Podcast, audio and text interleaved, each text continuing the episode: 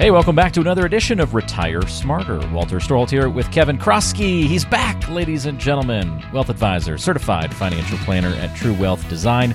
Tyler's got the week off as we bring Kevin back in for a fun episode. And uh, although I was a little, I was a little taken aback when I saw the headline for today's episode. Kevin, you sent it over to me, and I said, "No more Tina. What happened to Tina?" I thought we were going to be mourning the loss of someone. Um, but no, it's that's not exactly what's happening on today's episode. Uh, welcome back, my friend. It's good to talk to you once again. Walt, it's uh, it's it's great to be back. You know, I just had a flashback. Um, I remember the first scary movie that I saw was Freddy Krueger, and uh, I don't know, circa 84, 85, and uh, Freddy's first victim was a blonde girl named Tina. I know Oh. you're I know you're a younger millennial than I am, and I'm not a millennial. Um, but Walt, have you seen Freddy Krueger? I Nightmare on Elm Street. Not.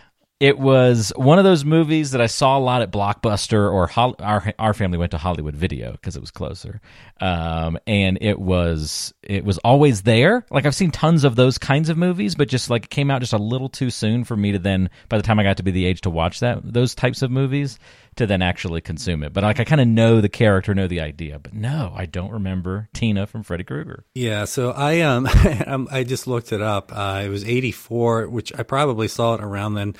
And I'm thinking here of being a parent of uh, an almost five year old and almost 10 year old. And I was, you know, about eight at the time. And uh, like, where were my parents? Why did they let me watch this thing?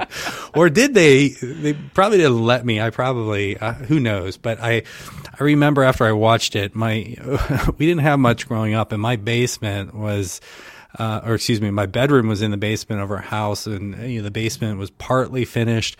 And after I saw that movie, I just remember walking, having to walk through the unfinished part of the basement to get upstairs.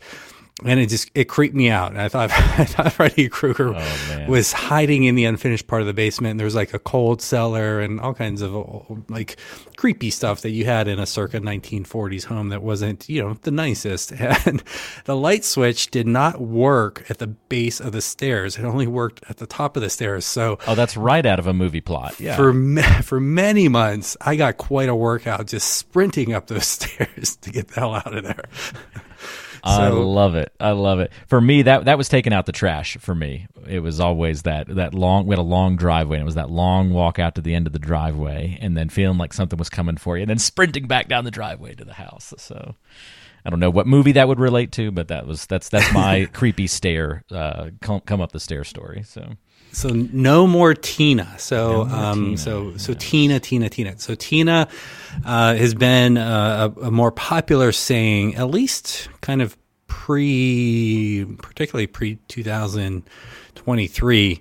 But there is no alternative. And as I researched it, apparently it's been around for hundreds of years and uh, it's been made popular by politicians. But it was used to really talk about the stock market uh, because bonds were near 0%. So it was kind of a, a way to justify, like, hey, where are you going to put your money? You can't leave it in cash. You can't put it in bonds. You're not going to get anything there.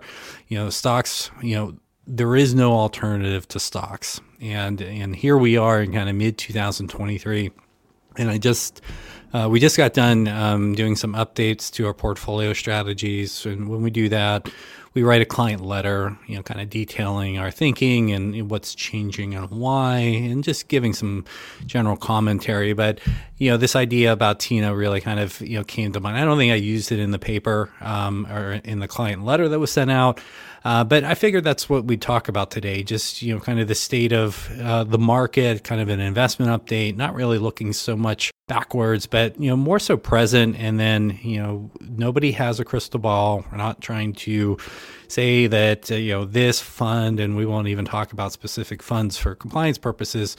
Um, but you know, we'll just talk about you know where things sit in the market and maybe where you're likely to get compensated well for risk, and maybe some other places where you aren't. So uh, we'll see where it goes. I'll try to keep it high level, not get too far into the weeds. For clients that are listening, certainly we did post that client letter to your client vault. Uh, if for some reason you're not using it or don't have it, you know, just send us an email. We'll be happy to get it to you.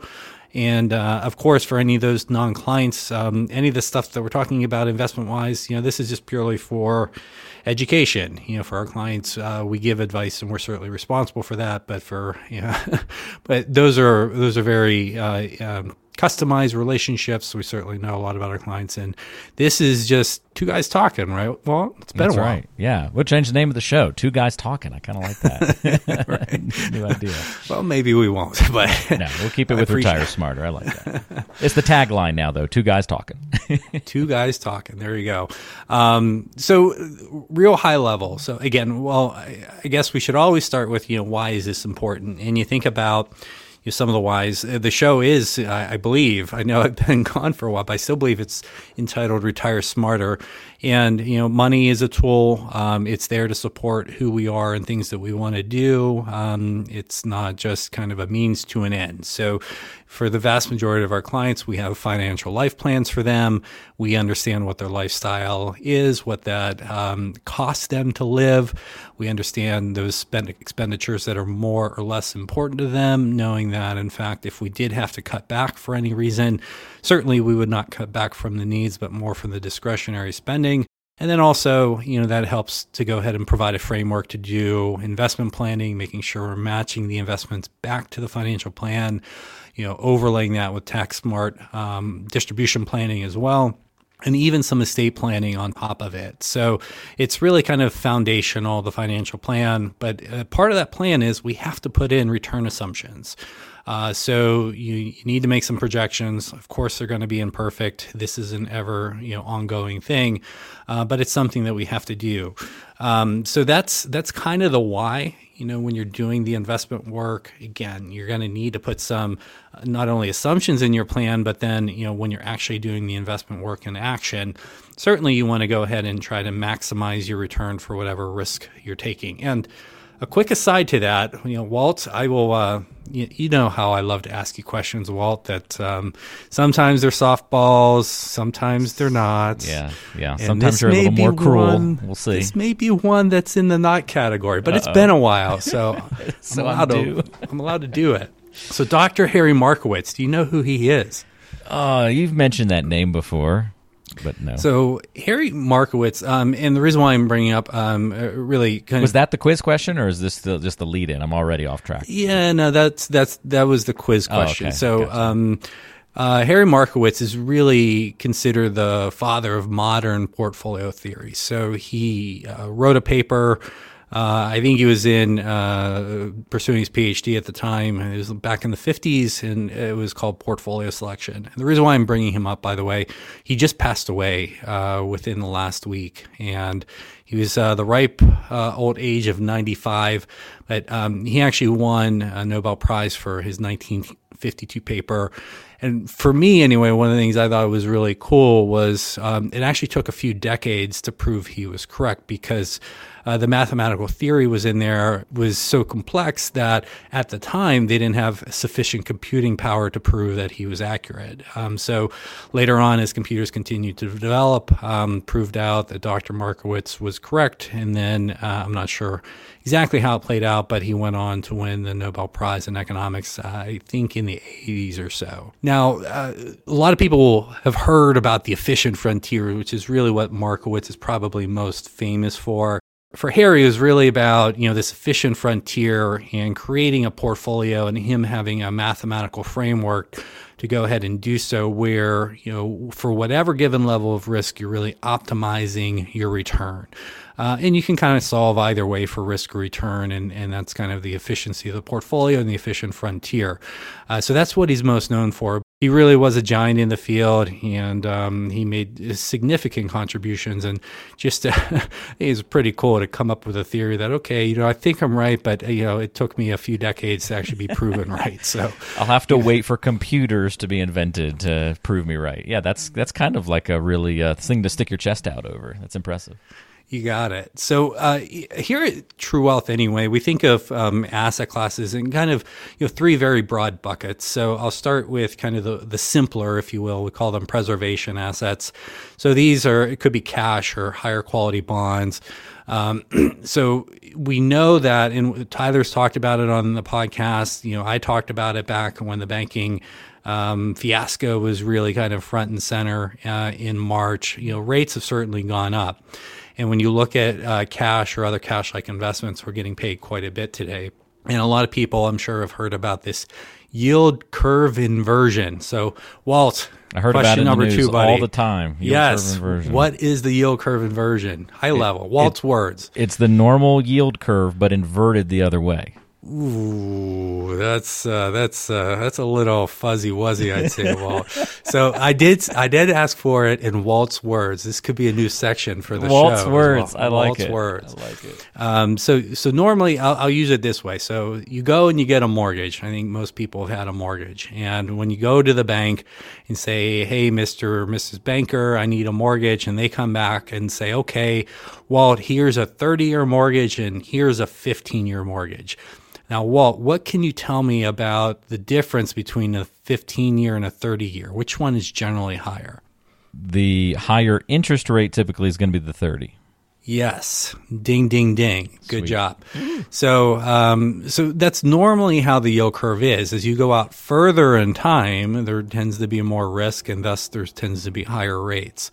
Uh, right now, um, and not just right now, but it's been for a while. It's just gotten you know quite has quite an amplitude right now where you actually have this inversion and you have short-term treasury bills, you know, just a couple months in duration paying north of 5%. Meanwhile, uh, again, and as of this recording on June 28th, this is kind of when I'm talking about these markets and, and these rates, um, you have a 10 year US government bond at about 3.7%. So uh, we think of that as um, kind of a term premium if you go out to 10 years. And if you just subtract those two numbers, you basically see that there's a negative term premium for owning a 10 year bond compared to you know a few month government bond so about minus 1.4% to be exact just so, kind of like why would you go for the longer the longer term if the shorter is paying better. Yes, and so there's kind of a decision matrix where you could look at that, and um, and and definitely your you know rates would have to fall quite a bit, you know, at that 10 year level for those 10 year bonds to give a total return. And I don't want to get quickly getting down the technical rabbit hole here, so I might have to go back to Walt's words in a moment. But uh, total return is just your your income return, which is you know your your interest uh, in the term of bonds. It could be your dividend income in the terms of stocks, plus the price change. You know whether you're going to something is going to increase or decrease in price. And so you could have, in theory, you know, you could own these 10 year US government bonds.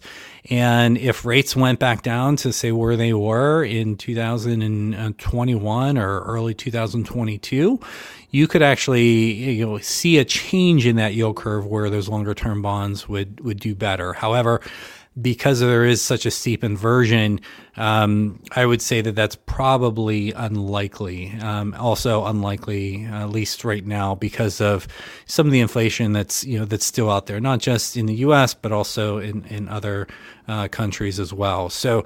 So right now, generally, you know, you're getting paid very well to be in these. I'll call them cash-like investments, T-bills, cash-like investments, same thing.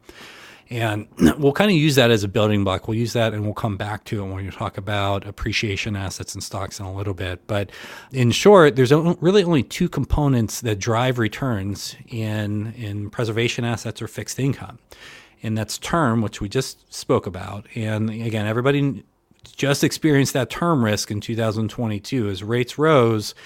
And if you had bond investments, you saw that that price component of your total return went down and it went down a lot more and provided total negative returns even though those bonds or other yield based investments like that did have a positive income return Walt, um, you might have to start hitting the egghead alert here. I'm, I'm, hearing myself, and you know it's crystal in my mind, but I'm getting a little worried here. So uh, you might have to bring me yeah, down to speak it, English. It wasn't a specific uh, term, but there there were some numbers and phrases that all twisted together. There might have might have triggered the egghead alert. Uh, all right. So I'll, when I talk about the other the other return driver in fixed income, I am not going to use numbers. So okay. credit, not the card that's in your wallet, Walt. Credit this, but I guess it could be related to your credit card, um, because if you didn't pay your bill, then you would technically default on your credit. So, so there you go. So credit is really the risk that companies, you know, that whose bonds you may own, default. Um, and so while term was really kind of the risk that was uh, very present in 2022, credit was the risk uh, that uh, manifest in 2008 with the financial crisis, and there was a lot of defaults. And just because a company defaults, there's there's different forms of that. Um, and then there's also tends to be a lot of recoveries, you know, because there's different assets that companies may own. And importantly, when you think of kind of a priority of payments or what sometimes people call the, the capital stack of a company, you know, the debtors get paid before the stock owners. And so it's a little bit more, it's actually can be a lot more complicated than that. But in basic principles, you know, if you're lending money to the company, certainly you're foregoing some higher returns that stockholders could make. Uh, however, in the event that things go bad, you know, and the company gets liquidated or assets get liquidated, uh, if you own their bonds, you are going to get paid first before you know there's any residual claim paid out to the stockholders. So, uh, so term risk and credit risk. So right now, again, the term risk is really negative. And then uh, it depends what you're talking about for credit risk, but um, credit risk uh, is, I think, reasonably compensated in some parts of markets and maybe not so much in others. And the thing with credit too is when you do have a bad uh, equity environment like a 2008 or just general equity market sell off, those credit uh, securities often look a lot more like equities. So if you think of kind of the uh, the old wiggle factor, as I like to call it, or kind of standard deviation, how things kind of move around, a lot of times you can look at these corporate bonds and they're like, oh, oh man, that's nice. Oh, higher yield than government bonds. Okay, give me that. And then when it hits the fan, is really where you know that risk is is presented, and those credit securities can be marked down quite a bit. So those are kind of some high levels in the preservation category. But right now, in general, at least within our category, and again, more details in the client letter, but we really like, you know, kind of the short term component because there is a negative term premium and uh, there is some credit components, you know, that we like. However, um, we're kind of exposing ourselves to those in other in another asset class. So kind of short term high quality, I guess, is the way that you could say, you know, what we are preferring at the moment within the preservation category. So um, I know bonds are maybe a little bit boring, but hey, if you can get more than 5%, you know, that's not too shabby. And we think we have some creative ways that we're doing it, which we outlined in the client letter as well. So, Walt, before I put a button on preservation, any questions or comments, buddy? No, I, I do need to get a new sounder made, just like the egghead one for Wiggle Factor for the next time you come back on the podcast, because I feel like that's becoming a go-to mention for you. So I'm glad we got a Wiggle Factor mentioned in the show today. Very good. Yeah, there you go. The Wiggle Factor, rather than volatility or standard deviation, Wiggle Factor sounds a lot more fun. So I got to try something when I'm talking about these boring investment updates to keep people engaged. So there you go. I'm doing my best. So I, I, did go back while we were talking, and uh, episode 85 we did in November 21, and uh, the title of it was "What's a Conservative Investor to Do?" So kind of in the Tina vein there, you know, hey, rates are low, times are tough to be a conservative investor. What do we do? And I talked about that then, and um, that also coincided with a client letter that we wrote about some portfolio strategy changes that we were making. And one of the things that we talked about at that time and allocated to was uh, something called, you know, it's more private credit. And on a high level, ever since the financial crisis, a lot of the lending has moved out of the banks and into these uh, private markets or or other sort of lending markets. Um, and that's candidly, it's happening even more. You know, we talked in March, Walt, uh, with the whole Silicon Valley Bank, and then at also at the same time, the concern was about, well, hey, these regional banks not only do they have you know some of the same sort of stresses that Silicon Valley Bank has, but they got this commercial real estate. Oh no, um, you know some of the malls are failing. People aren't going back to work. You know what's going to happen to some of this real estate? And oh yeah, you know these regional banks lent money for this real estate. What's going to happen to the regional banks? So this there's been a shift really over the last at least 15 years, maybe a little bit longer, where you're seeing a lot of banks get out of the lending business unless it's to the really big companies. And so when you look into the private credit and um, what we will call kind of a subsegment of that in corporate direct lending, these are more kind of the middle market companies that are out there that um, the Citigroups, Bank of America, JP Morgan really aren't lending to. Long story short, right now, if you look at the yields on these, um, and again, I'm not talking about any specific fund, I'm just looking at kind of an asset class in general. The yields are, are close to double digits. Uh, the what I have in front of me, a report from J.P. Morgan, has kind of the yield around nine percent, and then these these credit investments will actually use you know some borrowing, so they'll use some leverage. So if you put that all together, you're seeing net yields um, higher than that 9% and into the low double digits. Now, like I said with credit, um, when you get into an event like 2008, and it doesn't have to be that bad, it's just kind of more of an extreme example of one of a credit event. Um, but inevitably, some companies are going to go, you know, out of business. You are going to have some losses, and even though you're going to be collecting on some assets that are there, you may not get back dollar for dollar. So there could be some losses, and I think it's reasonable to think that hey, the loss ratios for these funds could even be a little bit larger on a go forward basis than what they have been, in part because the borrowing costs are a lot higher. So as rates have moved up, you know, these are floating rate instruments. And so the, when I uh, talked about this with you uh, in November 21, Walt, the yields at that time uh, for those markets were closer to like around 7%, which may not sound like a lot today, but back then, you know, the 10 year US bond was probably, uh, I'd say, one and a half, 1.6% or so. So r- rates have gone up quite a bit. You know, this asset class in general has performed very well over the last couple years. Um, we've talked about this in other client letters that we've written. Uh, and even though the rates are higher and these higher borrowing costs are putting stress on the companies because they have higher interest expenses, it still looks like even after expecting some additional credit losses on a go forward basis, it should still provide some pretty attractive returns. So for us, while we're kind of decreasing credit risk in the preservation category, what I'm talking about right now is kind of in a hybrid category. We call it our diversifying assets. Um, and these could be, you know, private investments. It could be, you know, like what we're talking about from a lending standpoint. It could be private real estate. It could be other assets too, where, um, you know, maybe traditional stock or bonds, but they're maybe used in a different sort of strategic way. Uh, we think about this as a hybrid between stocks and bonds, maybe like 30, 40% uh, risk of stocks in the balance in bonds. So this is kind of where we put private credit. But uh, long story short, um, we've owned it for a few years. We've been very happy owning it. Our clients have been very happy owning it. Uh, we're actually increasing our allocation to it.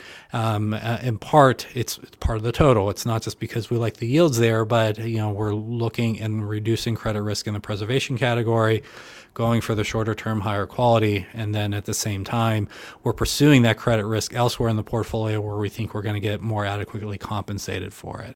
I'm starting to understand a little bit sort of this picture you're drawing of the difference between preservation and then this kind of diversifying pocket or or bucket of an asset class is how I think you described it. You got it. We, we think about uh, just a very broad asset class, so diversifying assets, and then you can kind of start winnowing down within there. Um, and then private credit is kind of a sub asset class of that. And then corporate direct lending is kind of a sub sub asset class, if you will. So I'm not going to go any further than that, but I think you get the idea. Okay. All right. I had hit you on that one. you, were, you were trying. You were trying to get the alert, I think, when you said the sub sub class or whatever. I did have a bit different intonation, I will admit to that. You were angling for it. I felt it. all right. All right. So the third bucket, the one that, you know, everybody uh, uh, as well what about stocks? So we call these appreciation assets. So not just stocks for us, but it could be private equity. It could be public real estate. Um, a lot of people don't know uh, if you own a, a REIT, you know, a real estate investment trust, say through like a Vanguard or Dimensional Fund Advisor sort of uh, mutual fund or ETF wrapper. Uh, that actually tends to have a wiggle factor even greater than most stock asset classes. So we feel that um, that public real estate is actually more of an appreciation asset than a diversifier for at least in part those reasons. But here's the thing I, I, want people to take away and and we for our clients we we didn't make any changes within the appreciation category. They were um, they were more uh, there, there were a lot in the preservation category and some in the diversifying. But within the appreciation category you think about it this way. We talked about those short-term high quality bonds you know treasury bills a lot of finance theory is kind of built on, well, hey, those are like really kind of the risk free assets. And so today, you know, you're getting compensated about 5% for owning that. So if I'm going to take more risk, whether that's term risk or credit risk or equity risk or other types of risks, you know, there should be a component, you know, or a risk premium that I'm going to get on top of that risk free rate and and that changes over time, and it's it's least in part theoretical or forecasted. You don't definitively know in advance what it is, but I can tell you, looking back over the last hundred years in the U.S. market, that that equity risk premium has been roughly about seven percent. So if we look at just from that stage alone, say, okay, hey, historically it's been seven percent you know, the risk free rate today is five. You know, if I add those two together, 12, you know, is that reasonable? Um, well, broadly speaking, the US market's trading at close to 20 times forward earnings based on what consensus estimates are. And uh, I, let's just say that you, you're not going to get to seven for that, and you're not going to get to 12 when you kind of do those, you know, add those two components together there's still a lot of clouds of uncertainty that are out there. Uh, there always are. You know, it's just the world that we live in you know, inflation has certainly seemed to peak uh, by a lot of metrics, but I think there's more of a question, at least here in the U.S. Well, yeah, maybe it's peaked, but how sticky is it going to be, and and you know, at what level is it going to stick to if it does, you know, for a while? Um, you know, they've been talking about recessions for quite a while now with the yield curve uh, the yield curve has been around, you know, for several months now, and um, it's always been right in predicting a recession. Um, but there's also only been a few different iterations of that, so it's not like there's been, you know, kind of a, a, million different examples that we can point to in history. There's still pressure in the banks, you know, with um, some of the regional banks and most notably some of the real estate that's owned in there. Certainly, we still got the war in Ukraine. Who knows what's going on in China? Those sorts of things. So, you know, markets always discount risk. They discount. They they factor in this information. They put it into prices if we go back just a year ago, and if you th- think about some of the headlines, you know, that were related to Europe after you know, Russia inv- invaded Ukraine, it's like, oh my gosh, look at all these energy issues. You know, what are the Europeans going to do when uh, winter comes around? Like, oh my gosh, it's going to take years. It's going to be, you know, essentially a depression in Europe, and then you know, you have a lot of innovative countries and companies and they move quickly and the winter wasn't as bad and some of these known risks turned out not to be so bad and and European equities have returned more than the US looking back over the last year. And so it's one of those things where you know you don't necessarily have to have like great news to get good returns. Things just have to be less bad. But I guess when we look at this and put it all together, you know, when you can get those sort of double digit returns in the corporate direct lending that we mentioned, when you can get the 5%, essentially, you know, risk free, if you will, you know, in those short term high quality assets. And there's a few other things that we really like in our portfolios now too. I think it would be foolish to say that, you know, now's the, really kind of the time to pile on risk. And Walt, when we talked back in, you know, kind of when the world was still shut down three years ago, you know, and things were like so uncertain. I remember back then we went from like, hey, we're doing the podcast twice a month to like, hey, things are changing so quick. We got to do this weekly yep. so I can talk to our clients. And, um, and you know, it was scary back then, but those scary times are often the best times to invest because all those uh, risks are kind of factored into the market and beat down prices, and people behave irrationally. And we kind of leaned into it then. And, and for clients, we said, hey, you know, and certainly this was all financial plan driven, but one, we for those that had risk capacity, um, we ended up recommending uh, increasing risk at that time. It was scary to do it. Obviously, in hindsight, it's turned out to be a good decision. But now, when we kind of look at where we are and seeing that there are other alternatives other than stocks and stocks, I'm not saying that they're um, you know they're overpriced per se, but they're they're definitely not kind of screaming cheap. And you have some other attractive assets. Um, so now's really kind of the time to go back to what Dr. Harry Markowitz won the Nobel for and say, hey, you know, we have this new set of information, these new inputs going into our optimization machine to build this efficient portfolio, you know, are we really going to get compensated for the risk of, of, of, owning equities? And I think the answer is um, probably not as much as what we have in the past. And, and that may sound, you know, fuzzy, but uh, candidly, forming a portfolio is uncertain. You know, you're, you're always going to want to maintain, you know, very adequate diversification.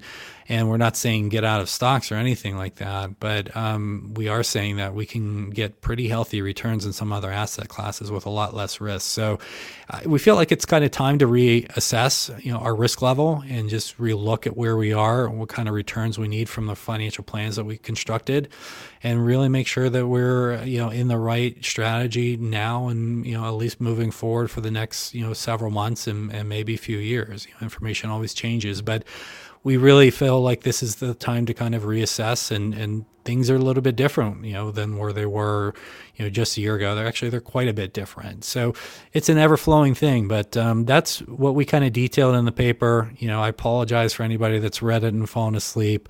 Uh, it is 12 pages. Um, yes, we have a lot of engineer clients. I think most of them are reading it, but in a more you know vocal, friendly, two guys on a mic sort of way. While you know that's that's what's been going on. It's a great breakdown. It's helpful. Uh, I, you know, to full honesty, Kevin, I can't say I understand all of it. Um, even hosting a lot of shows with you, this is high level. I can speak from experience in working with other financial advisors across the country that not every firm gets into this level of detail. So you guys are unique in that way, in in a very good way. And so it's neat to see all. Uh, I don't know. I don't know if you want to be compared to the uh, how the sausage gets made metaphor, but it's kind of a little bit of a peek at that, at what goes through your guys' minds as you put together portfolios and plans for people, and dive into the nitty and gritty and look at alternatives and say, okay, the the rest of the world's moving this direction. Is that the right way to go? Should we move in a in another direction?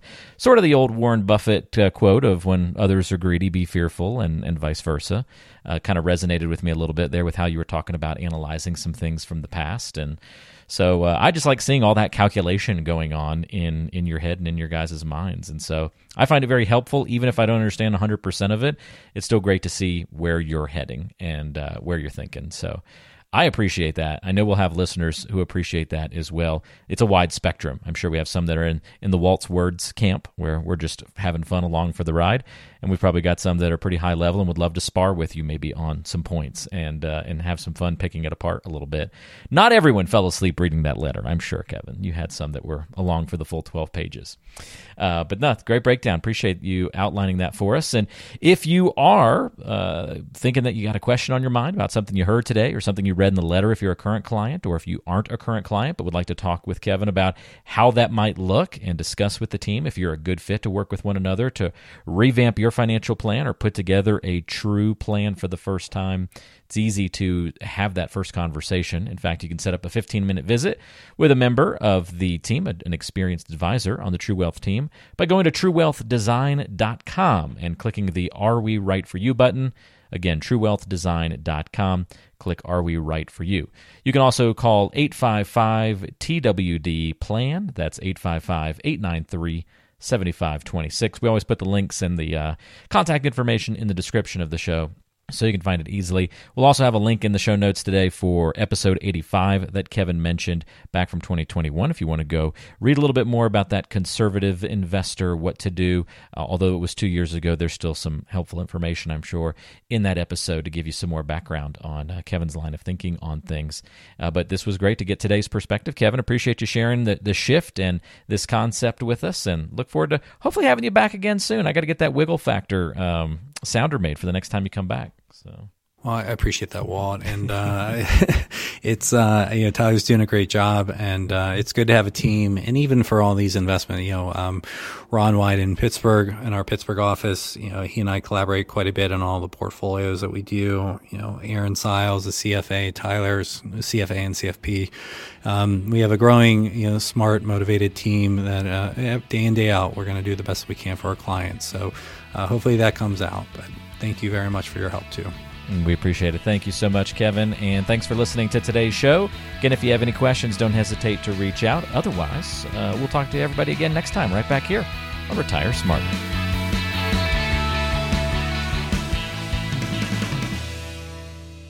Information provided is for informational purposes only and does not constitute investment, tax, or legal advice. Information is obtained from sources that are deemed to be reliable, but their accurateness and completeness cannot be guaranteed. All performance reference is historical and not an indication of future results. Benchmark indices are hypothetical and do not include any investment fees.